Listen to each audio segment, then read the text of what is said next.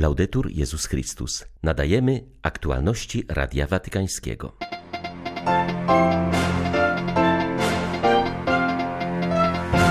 Każdy kapłan i seminarzysta musi nieustannie zadawać sobie pytanie, które Jezus postawił uczniom: czego szukacie? Mówił papież na audiencji dla włoskich seminarzystów.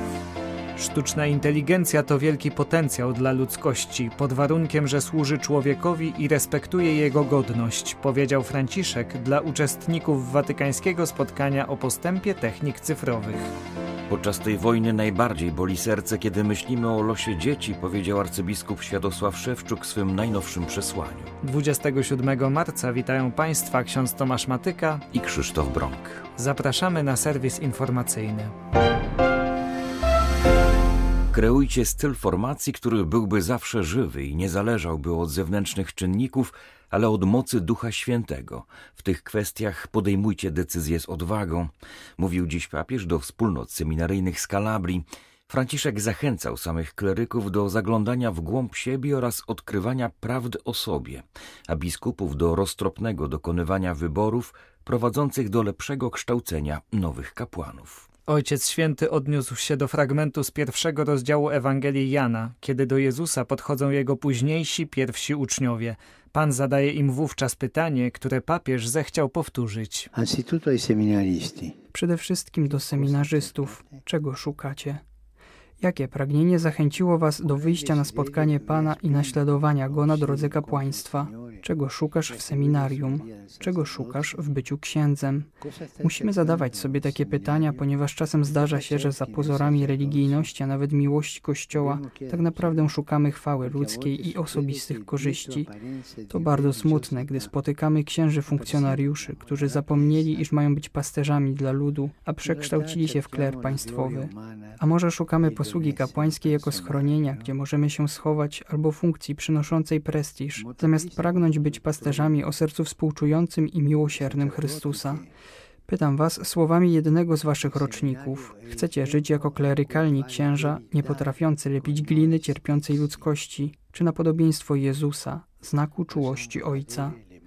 Właśnie, zapamiętajmy to. Seminarium stanowi dla nas czas na odkrywanie prawdy o samych sobie, pozwalając spaść maskom, sztuczkom, pozorom. A w owym procesie rozeznawania pozwólcie Panu pracować we Was. Wówczas On zrobi z Was pasterzy według własnego serca, gdyż inaczej będziecie przywdziewać maski, robić sztuczki, przybierać pozory, co przysługuje funkcjonariuszom, nie pasterzom ludu, ale klerowi państwowemu. Ojciec Święty zadał podobne pytanie również obecnym biskupom, czego oczekują oni od swoich księży, jak dostosowują do tego formację oraz funkcjonowanie różnych diecezjalnych instytucji. Wychodząc od takich kwestii, Franciszek zachęcał do podjęcia konkretnego wyboru w jednej sprawie. Dlatego chciałbym Was, biskupów, poprosić o dokonanie jasnego wyboru dotyczącego formacji kapłańskiej skierować wszystkie siły ludzkie, duchowe i teologiczne ku jednemu seminarium. Nie chodzi o decyzję logistyczną albo czysto numeryczną, ale o wybór nastawiony na wspólne dojrzewanie wizji eklezjalnej oraz horyzontu życia kapłańskiego – zamiast rozproszenia sił poprzez mnożenie miejsc formacji i podtrzymywanie małych instytucji z nielicznymi seminarzystami. Seminarium z czterema, pięcioma, dziesięcioma klerykami to nie seminarium, nie zachodzi tam formacja. Seminarium z setką osób, tak anonimowe, nie formuje seminarzystów. Potrzeba mniejszych wspólnot także wewnątrz wielkiego seminarium lub seminarium dostosowanego do ludzi, co odzwierciedlałoby potem kolegium prezbiterów. To niełatwe do rozeznania niełatwe, ale trzeba takiego rozeznania i trzeba podjąć decyzję na ów temat. My dajemy idee, kierunki, rady, ale charyzmat należy do Was. Duch Święty jest wśród Was w tym celu. Jeśli Rzym zacząłby dokonywać za Was wyborów, stanowiłoby to spoliczkowanie Ducha Świętego, działającego w kościołach partykularnych. Uno schiaffo allo Spirito Santo che lavora nelle chiese particolari. Rozwój sztucznej inteligencji to ogromny potencjał dla ludzkości. Zostanie on jednak wykorzystany tylko wtedy, gdy ci, którzy pracują nad tymi technikami, zachowają konsekwentną wolę działania w sposób etyczny i odpowiedzialny, powiedział papież na audiencji dla uczestników tzw. Tak dialogów Minerwy. Jest to wydarzenie zorganizowane przez Watykańską Dykasterię do Spraw Kultury i Edukacji. Służy ono rozwijaniu dialogu na temat technologii cyfrowych, a w szczególności sztucznej inteligencji. Franciszek zauważył, że jeśli rozwój sztucznej inteligencji ma służyć ludzkości, to jego podstawowym kryterium musi być godność osoby ludzkiej. Dotychczasowe dane zdają się natomiast sugerować, że techniki cyfrowe posłużyły do zwiększenia nierówności w świecie. I to nie tylko gdy chodzi o różnice w bogactwie materialnym, ale również w dostępie do wpływów politycznych i społecznych. Ten problem nierówności może być pogłębiony przez fałszywą koncepcję merytokracji, która podważa pojęcie godności ludzkiej. Uznawanie i nagradzanie ludzkich zasług i wysiłków ma swoje podstawy, ale istnieje ryzyko postrzegania przewagi ekonomicznej nielicznych jako zasłużonej lub wypracowanej, podczas gdy ubóstwo wielu jest postrzegane w pewnym sensie jako ich wina. Takie podejście nie docenia wyjściowych nierówności między ludźmi w zakresie bogactwa, możliwości edukacyjnych i więzi społecznych, a przywileje i przewagę traktuje jako osobiste osiągnięcia. W konsekwencji, mówiąc schematycznie, jeśli ubóstwo jest winą biednych, to bogaci są zwolnieni z robienia czegokolwiek w tej sprawie. Franciszek zauważył, że trzeba być ostrożnym, w jaki sposób w społecznych i gospodarczych procesach decyzyjnych powierza się osąd algorytmom, które przetwarzają gromadzone, często niejawnie, dane dotyczące osób oraz ich wcześniejszych cech czy zachowań. Tali dati possono essere contaminati da pregiudizi takie dane mogą być skażone społecznymi uprzedzeniami i schematami myślenia. Tym bardziej, że przeszłe zachowanie danej osoby nie powinno być wykorzystywane do odmawiania jej możliwości zmiany, rozwoju i wkładu w społeczeństwo. Nie możemy pozwolić, aby algorytmy ograniczały lub warunkowały poszanowanie godności ludzkiej. Nie możemy też pozwolić, aby wykluczały współczucie, miłosierdzie, przebaczenie, a przede wszystkim otwartość na nadzieję na zmianę w jednostce. Biblijna opowieść o wieży Babel jest często wykorzystywana jako ostrzeżenie przed nadmiernymi ambicjami nauki i techniki. W rzeczywistości Pismo Święte przestrzega nas przed pychą, która chce dosięgnąć nieba, czyli uchwycić i zawładnąć horyzontem wartości, który określa i gwarantuje naszą ludzką godność. W tej perspektywie następujące po tym stworzenie różnych języków staje się jak każda interwencja Boga nową możliwością. Zaprasza nas do uznania różnicy i różnorodności za bogactwo, bo jednolitość nie pozwala na wzrost, jednolitość narzucona. Tylko pewna jednolitość dyscyplinarna jest dobra, może być, ale nie ta narzucona. Brak różnorodności to brak bogactwa, bo różnorodność wymaga od nas wspólnego uczenia się od siebie nawzajem i pokornego, ponownego odkrycia autentycznego znaczenia i zakresu naszej ludzkiej godności. E la portata della nostra dignità umana. Idźcie odważnie do przodu. Tymi słowami papież zachęca studentów do zaangażowania i przypomina im, że zmiana jest możliwa. Swoje przesłanie zawarł w specjalnym filmie przesłanym na zebranie formacyjne studentów włoskiej sekcji akcji katolickiej. Wydarzenie zgromadziło ponad 2000 młodych. W tym roku chcą oni uczyć się, jak żyć w sposób zrównoważony i z troską o wspólny dom. Jak zaznaczają, wszyscy mamy świadomość konieczności przemian, ale będą one dopiero możliwe, gdy zmieni się nasza mentalność i prawdziwie przekształcimy nasz sposób życia. Oglądam wasz program i widzę hasło Studenci zmieniający rzeczywistość. Czy to prawda? Jesteście zdolni zmienić rzeczywistość? Tą uziemiającą rzeczywistość, na którą reagujemy, mówiąc zawsze tak było i nie chcemy iść do przodu. Bądźcie uważni. Jest rzeczywistość dobra, która sprawia, że jeżeli byłeś na orbicie, to schodzisz na Ziemię. I to jest dobre, ale jest też zła rzeczywistość, która cię wciąga i czyni więźniem. I tę trzeba zmienić.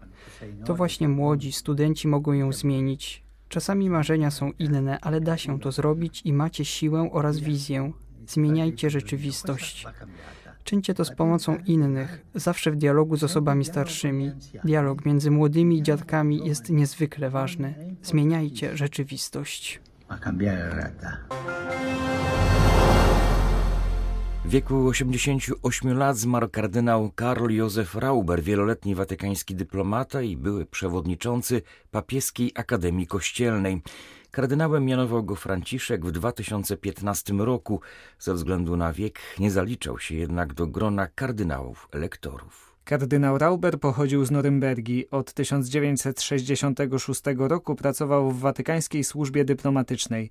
Był papieskim przedstawicielem w Ugandzie, Szwajcarii i Liechtensteinie, na Węgrzech i w Mołdawii, a także w Belgii i Luksemburgu. W latach 1990-93 stał na czele Akademii Kościelnej, która kształci watykańskich dyplomatów. Ostatni tydzień był szczególnie naznaczony masowymi nocnymi atakami na spokojne miasta i wsie naszej ojczyzny przy użyciu różnych rodzajów broni. Zauważył w swoim orędziu w niedzielę wieczorem arcybiskup Światosław Szewczuk.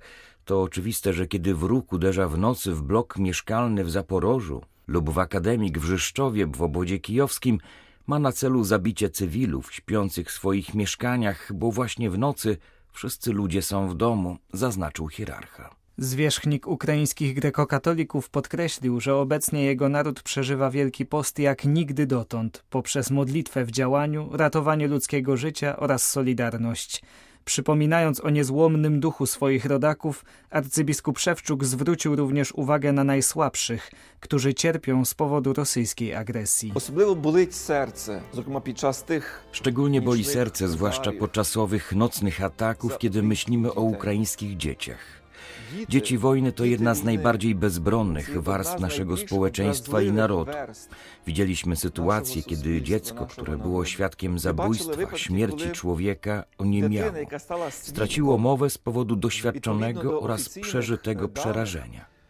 Według oficjalnych danych Rosjanie wykradli i uprowadzili ponad 16 tysięcy dzieci, siłą zabierając je rodzinom i wmawiając im, że rodzice je porzucili. To tylko oficjalnie potwierdzona liczba, ale prawdziwa liczba dzieci, które stały się ofiarami rosyjskiej przemocy poprzez uprowadzenie oraz przymusową eksmisję, może sięgać dziesiątek lub setek tysięcy. I to już zostało dostrzeżone przez urzędników różnych państw.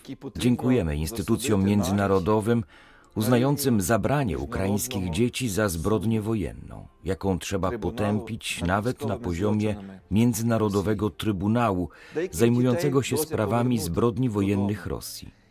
Niektóre dzieci wróciły do domu i opowiadane przez nie historie to świadectwa przeżytego okrucieństwa.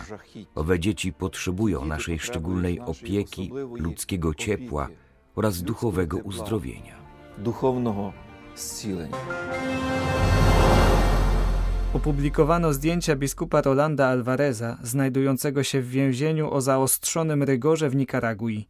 Jest to dowód na to, że żyje, o który ubiegały się organizacje praw człowieka. Oprócz opublikowania fotografii, władze zgodziły się także, by biskupa odwiedziło jego rodzeństwo. Biskup Alvarez został skazany na 26 lat więzienia za zdradę ojczyzny. Jednocześnie pozbawiono go obywatelstwa. Orzeczenie zapadło dzień po tym, jak odmówił wejścia na pokład samolotu który miał go zabrać wraz z 222 innymi opozycjonistami do Stanów Zjednoczonych. Odmowa udania się na wygnanie wywołała oburzenie prezydenta Nikaragui Daniela Ortegi, który nazwał biskupa aroganckim, obłąkanym i szalonym. Hierarcha już od sierpnia ubiegłego roku przebywał w areszcie domowym, ponieważ toczyło się wobec niego śledztwo. Od kwietnia 2018 roku Nikaragua znajduje się w kryzysie społecznym i politycznym. Jednym z jego wyrazów były kontrowersyjne wybory z listopada 2021 roku, w których Ortega został wybrany na piątą kadencję, czwartą z rzędu i drugą z żoną Rosario Murillo jako wiceprezydentem. W tym czasie jego główni kontrkandydaci znaleźli się w więzieniu lub na wygnaniu.